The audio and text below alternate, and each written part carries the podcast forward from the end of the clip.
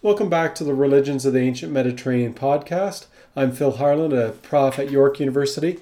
We're dealing with visions of the end in ancient Judean and Christian literature. We've introduced Daniel in the previous episode, the book of Daniel. Now we're turning to Daniel as an example of the genre of apocalypse, a visionary account, but more specifically, an example of the historical apocalypse. This category scholars have come to develop in order to categorize these types of writings. In other words, this is an example of a visionary account as veiled history, and we'll get into that more fully today now that we have a quick sketch of the crisis situation that led him to write, now let's get into Daniel chapter 7 to 12. We can see how the visions that the authors of D- Daniel chapter 7 to 12 express directly relate to history, directly relate to this situation of Antiochus during the 160s BCE, and directly outline some of the history that preceded that crisis. So let's turn to scanning through some of the important elements in, in the apocalypse proper. Remember that apocalyptic thinkers often think in terms of periods of history, and the way that the author of chapter 2 and the author of the apocalypse in Daniel think of it is in terms of four periods of history, with the final fifth period being the blissful kingdom of God. We'll be able to unpack more fully now, though, looking at these visions, what history is in mind here that leads uh, scholars to talk about this chapter 7 to 12 of Daniel of the historical apocalypse variety. Namely, that in many ways, the material we find in these visions is veiled history. That the focus uh, of attention is still on the end of times, is still on judgment, but that in the process there are allusions and sort of veiled references to actual historical events, the whole historical focus of this uh, whole discussion are those four kingdoms that were mentioned in chapter 2 and get d- built up in a particular way here. Take a look at chapter 7 of Daniel to begin with. Chapter 7 to 12 is an example of an apocalypse proper. It's only at that point where it becomes a first person visionary account, where Daniel says, I saw this, I saw that, and that the entire structure of this belongs together here, chapters 7 to 12. In the first year of King Belshazzar of Babylon, Daniel had a dream and visions of his head as he lay in bed. Sometimes in Daniel, it's visions while he's awake, sometimes it's visions in his dreams. And so that's the way that the author expresses how these visions were received. I, Daniel, saw in my vision by night the four winds of heaven stirring up the great sea, and four great beasts came up out of the sea, different from one another. So here we have a vision of a sea and beasts coming out of the sea. Now, those of you who remember a few episodes back might already have something in mind here, and that is that the sea in ancient Mesopotamia and also in Ugaritic and in Israelite culture, that the sea is a chaotic threat. For example, in some of the myths, slaying the sea, the creation takes place by destroying and separating chaos, that order is established by God. And that we're once again in the combat myth sort of context here when we look at the vision in chapter 7 of Daniel. But there's more to the combat myth here that you'll soon see. So these four great beasts are first of all a lion that had wings like an eagle, secondly, a beast that looks like a bear, thirdly, a beast that looks like a leopard, and fourthly, a beast with many horns, ten horns. And I was considering the horns, it says in verse 8, when another horn appeared, a little one, a little horn, coming up among them to make room for it. Three of the earlier horns were plucked up by the roots.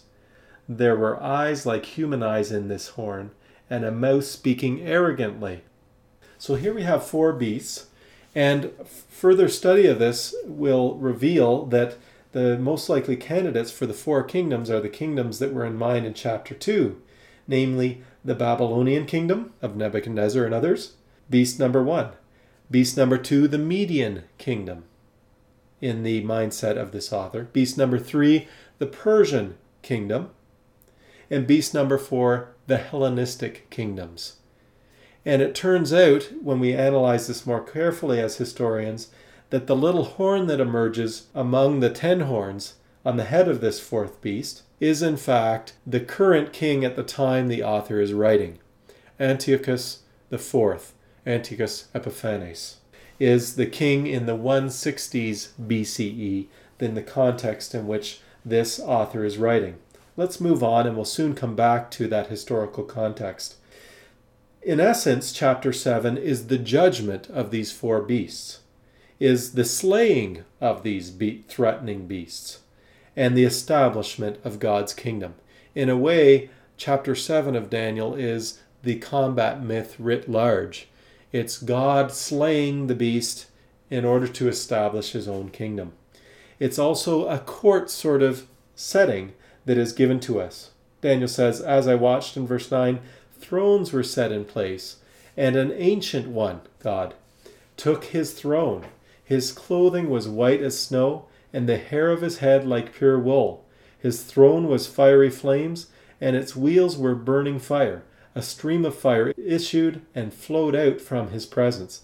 A thousand thousands served him, and ten thousand times ten thousand stood attending him. The court sat in judgment. Here we're having what we had seen in First Enoch. A common characteristic of apocalyptic literature is the vision of God seated on a throne. Here, though, this, the vision is the vision of God uh, in court, judging and destroying ultimately these beasts that represent the kingdoms of the earth, that represent Babylonia, Media, Persia, and the Hellenistic kings, especially Antiochus Epiphanes. It's that little horn, the final beast, that is particularly being judged here. God is judging that threatening evil fourth beast and its evil horn. I watched then, it says in verse 11, because of the noise of the arrogant words that the horn was speaking. And as I watched, the beast was put to death and its body destroyed. Here is the combat myth. Here is the God slaying the chaotic monster but it's an evil monster already. It's evil personified. Antiochus Epiphanes, here being represented as the horn on the final beast, is evil personified for the book of Daniel. Daniel doesn't have Satan. He doesn't have that term. He doesn't have evil personified as the devil. Doesn't have Satan. Doesn't even have those fallen angels that we read about in First Enoch that will later develop into Satan. Instead, he has these beasts and the final beast is especially personified evil for the book of Daniel because of the final horn in particular, being Antiochus Epiphanes, that has done terrible things in Judea in the time of this author. As I watched in the night visions, I saw one like a human being, or one like a son of man, coming with the clouds of heaven. And he came to the Ancient One and was presented before him. And to him was given dominion and glory and kingship, that all the peoples, nations, and languages should serve him. His dominion is an everlasting dominion that shall not pass away, and his kingship is one that shall never be destroyed. So here we have the whole sequence of the apocalyptic scenario coming to us in this first vision. An evil situation where evil personified is ruling. God sitting in judgment over evil and destroying evil. God setting up his perfect kingdom and establishing one like a human being, one like a son of man, as king over this God's kingdom, as God's uh, representative, as the ruler over this kingdom. This phrase, one like a human being, or one like a son of man, son of man was an Aramaic way of saying human being. And in the book of Daniel, it becomes quite clear when you look at that language in various parts of Daniel that it is talking about an angelic figure. In fact, it's most likely that in chapter 7, as Collins also argues, that the archangel Michael is primarily in mind here in verse 13 in this figure of I saw one like a human being, so that it is the archangel Michael that is set up over the kingdom that God establishes, the eternal kingdom that replaces the four beasts that have been destroyed, that replaces especially the Hellenistic kingdom of Antiochus Epiphanes. Take a look at verses 23 and following, when the angel is starting to explain the vision to the visionary. This is characteristic of the apocalyptic genre, as we're already seeing. An interpreting angel is usually present, helping out the visionary in terms of understanding what the visions mean. And the angel explains to him about the fourth beast. As for the fourth beast, there shall be a fourth kingdom on earth that shall be different from all the other kingdoms. It shall devour the whole earth, and trample it down, and break it to pieces. Further on, verse 26 Then the court shall sit in judgment, and his dominion, that fourth, the horn of the fourth beast, shall be taken away, to be consumed and totally destroyed. The kingship and dominion and the greatness of the kingdoms under the whole heaven shall be given to the people of the most holy ones of the Most High. Their kingdom shall be an everlasting kingdom. As we explained earlier, all of this has a direct relation to the situation during the Maccabean period when Antiochus Epiphanes was taking action against the internal strife that was happening within Judea. And as a result of some of his actions, the temple was violated in some way in the view of many Judeans, and that his soldiers also violated the temple in some way during this period. That all of this is in mind in the author in the judgment of Antiochus Epiphanes, represented by this fearsome evil beast that is destroyed by God and God's kingdom set up. So, this end time scenario that we're seeing here of judgment and the establishment of God's kingdom and the destruction of historical powers, the kingdoms that preceded it, gets repeated in Daniel in different ways. In a way, when you move on to the vision, uh, second vision in chapter 8 and subsequent visions in other chapters, it's not new information, it's a new vision that re expresses in a different way that same apocalyptic scenario that is that's a part of this worldview that the authors uh, Daniel's chapter 7 to 12 hold. So chapter 8 is a vision of a ram and a male goat. Once again, there's a horn involved in the male goat to represent Antiochus Epiphanes once again. You can take a look at that vision. I won't go into details except to say that it's once again telling the history of kingdoms, in this case, Medes and Persians as a ram, and the Alexander and Hellenistic kingdoms as the male goat. It's in chapter 8, though, that I want to draw your attention to a phrase that is used that directly links up with that historical context that draws attention again to the idea of Daniel chapter 7 to 12 as an example of this genre, historical apocalypse. And that is the desolating sacrilege or the transgression that makes desolate. Chapter 8, verse 13. Then I heard a holy one speaking, and another holy one said to the one that spoke, For how long is this vision concerning the regular burnt offering, the transgression that makes desolate, and the giving over of the sanctuary and the host to be trampled? This desolating sacrilege is a key event in the mind of this author and a key event in the mind of the Maccabees who revolted against Antiochus Epiphanes, and that is the setting up of an altar for Baal Shamim, most likely, a Syrian god identified with the Greek god Zeus Olympius, was set up within the Judean temple in Jerusalem. And that some Syrian soldiers, who perhaps uh, without understanding what this would be considered as a violation against Judean law, set up for themselves an altar to worship their God within the God, temple of Yahweh in Jerusalem. And for the book of Daniel, this is the desolating sacrilege. Or there's a variety of ways in which this can be translated in your Bibles. But that idea recurs in several places in Daniel chapters 7 to 12, and it seems to be the main symbol of the crisis. The crisis that tells you you're living in the end times, that you're living in the most evil age, and that the most dire and evil things have been done, and that God is about to intervene in the mindset of this particular author.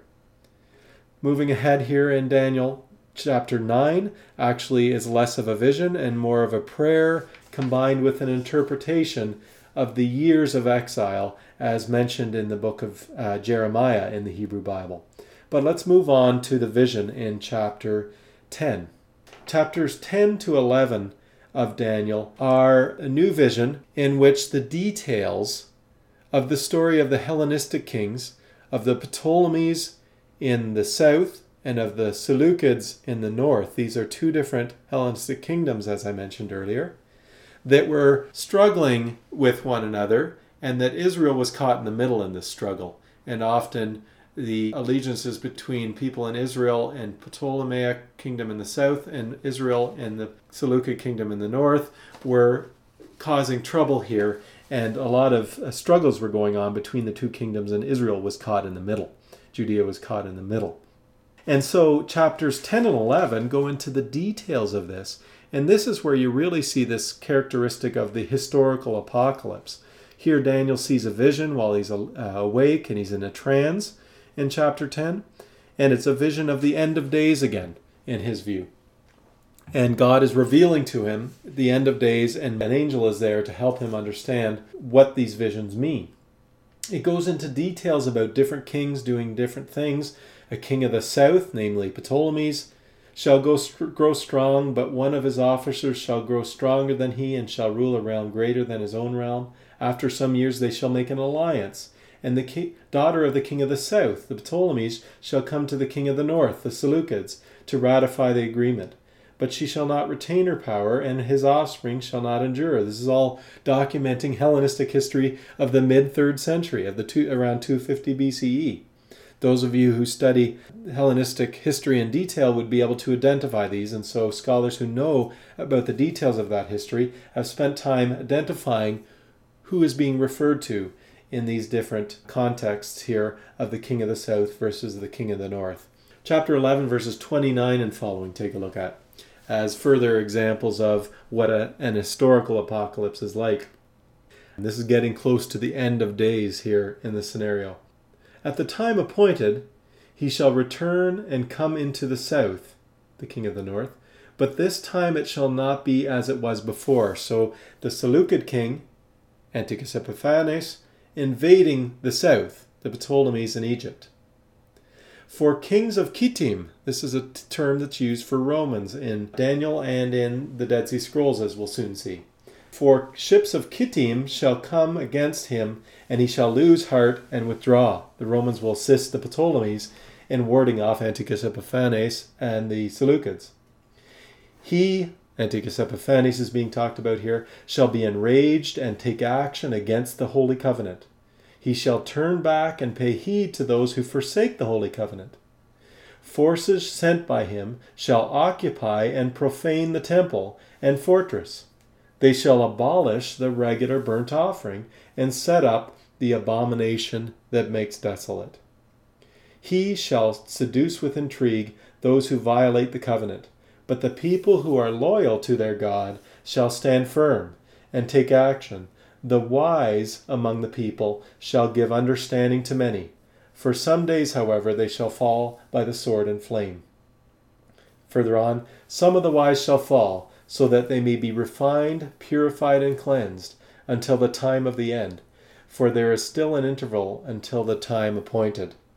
So, here in a veiled way, we have the story of Antiochus Epiphanes taking military action against the Ptolemies, being unsuccessful in that military action, and on the way back from Egypt, going to Jerusalem and quelling what he considered to be a revolt and internal civil strife within Jerusalem, and at that time took actions against the temple itself that were considered sacrilege by a good number of Judeans at the time, including especially the Maccabees, but also this author of this document. In conjunction with these actions, this violation of the temple, the reference here to the abomination that makes desolate is referring to the altar that was set up by those Syrian soldiers, probably in, devoted to Baal Shamim in the temple of Yahweh in Jerusalem. So, this is what we mean by veiled history. Nowhere does it explicitly tell you it's Antiochus Epiphanes, but if you know your history, you begin to see that Daniel's visions are walking their way through history up to the time of Antiochus Epiphanes, which for this author is the end time. It's verse 6, 36 and following of chapter 11. The king shall act as he pleases, he shall exalt himself and consider himself greater than any god, and shall speak horrendous things against the God of gods, in other words, the Judean God. He shall prosper until the period of wrath is completed. For what is determined shall be done.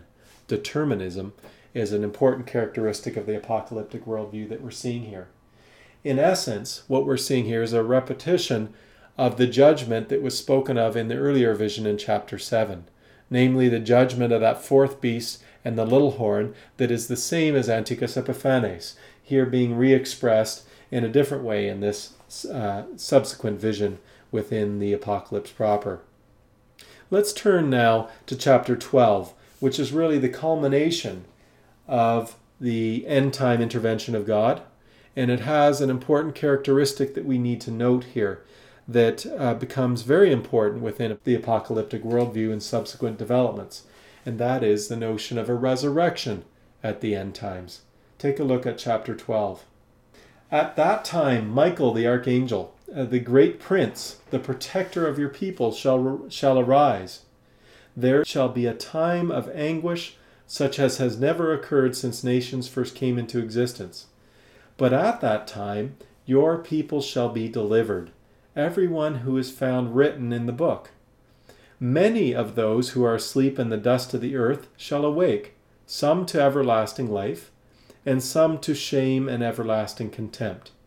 Those who are wise, remember that the author of this document identifies himself among the wise, shall shine like the brightness of the sky, like stars, and those who lead many to righteousness like the stars forever and ever. But you, Daniel, keep the word secret and the book sealed until the time of the end.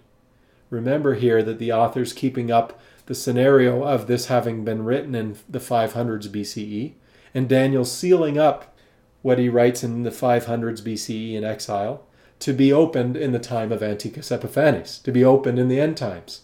We as historians know that the author is here writing in the time of Antiochus Epiphanes, and this is just a clever way of having it both the legendary Daniel being the uh, pseudepigraphic author and having the idea of time between when these visions were received and the end time.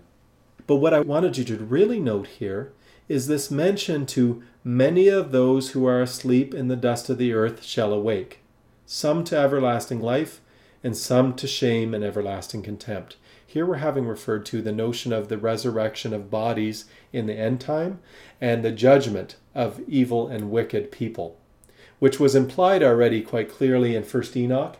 And actually, there are allusions to resurrection in 1st Enoch that we didn't get to discuss last week. But here we have it a little more blatantly stated. What's interesting is that for the author of Daniel, it's many, not all, human beings that will be raised in the end times. Many of those who are asleep it seems most likely, as Collins has pointed out, that the idea that the author of Daniel has here is that the most wicked and the most righteous, including the wise that he explicitly identifies, will be raised at the end times and judged. Here he finishes off the document with this compartmentalization of humanity into two groups the wicked and the wise. Many shall be purified and cleansed and refined, but the wicked shall continue to act wickedly. None of the wicked shall understand, but those who are wise shall understand. But you go your way, he's talking to Daniel, and rest. You shall rise for your reward at the end of days. So it finishes with addressing Daniel himself in the vision here as being among the wise who will be raised and go on to everlasting life at the end times. Remember that earlier on, the author had already expressed in the first vision the idea of the setting up of God's eternal kingdom led by the archangel Michael, and that that is the kingdom in which the wise go on to an everlasting life.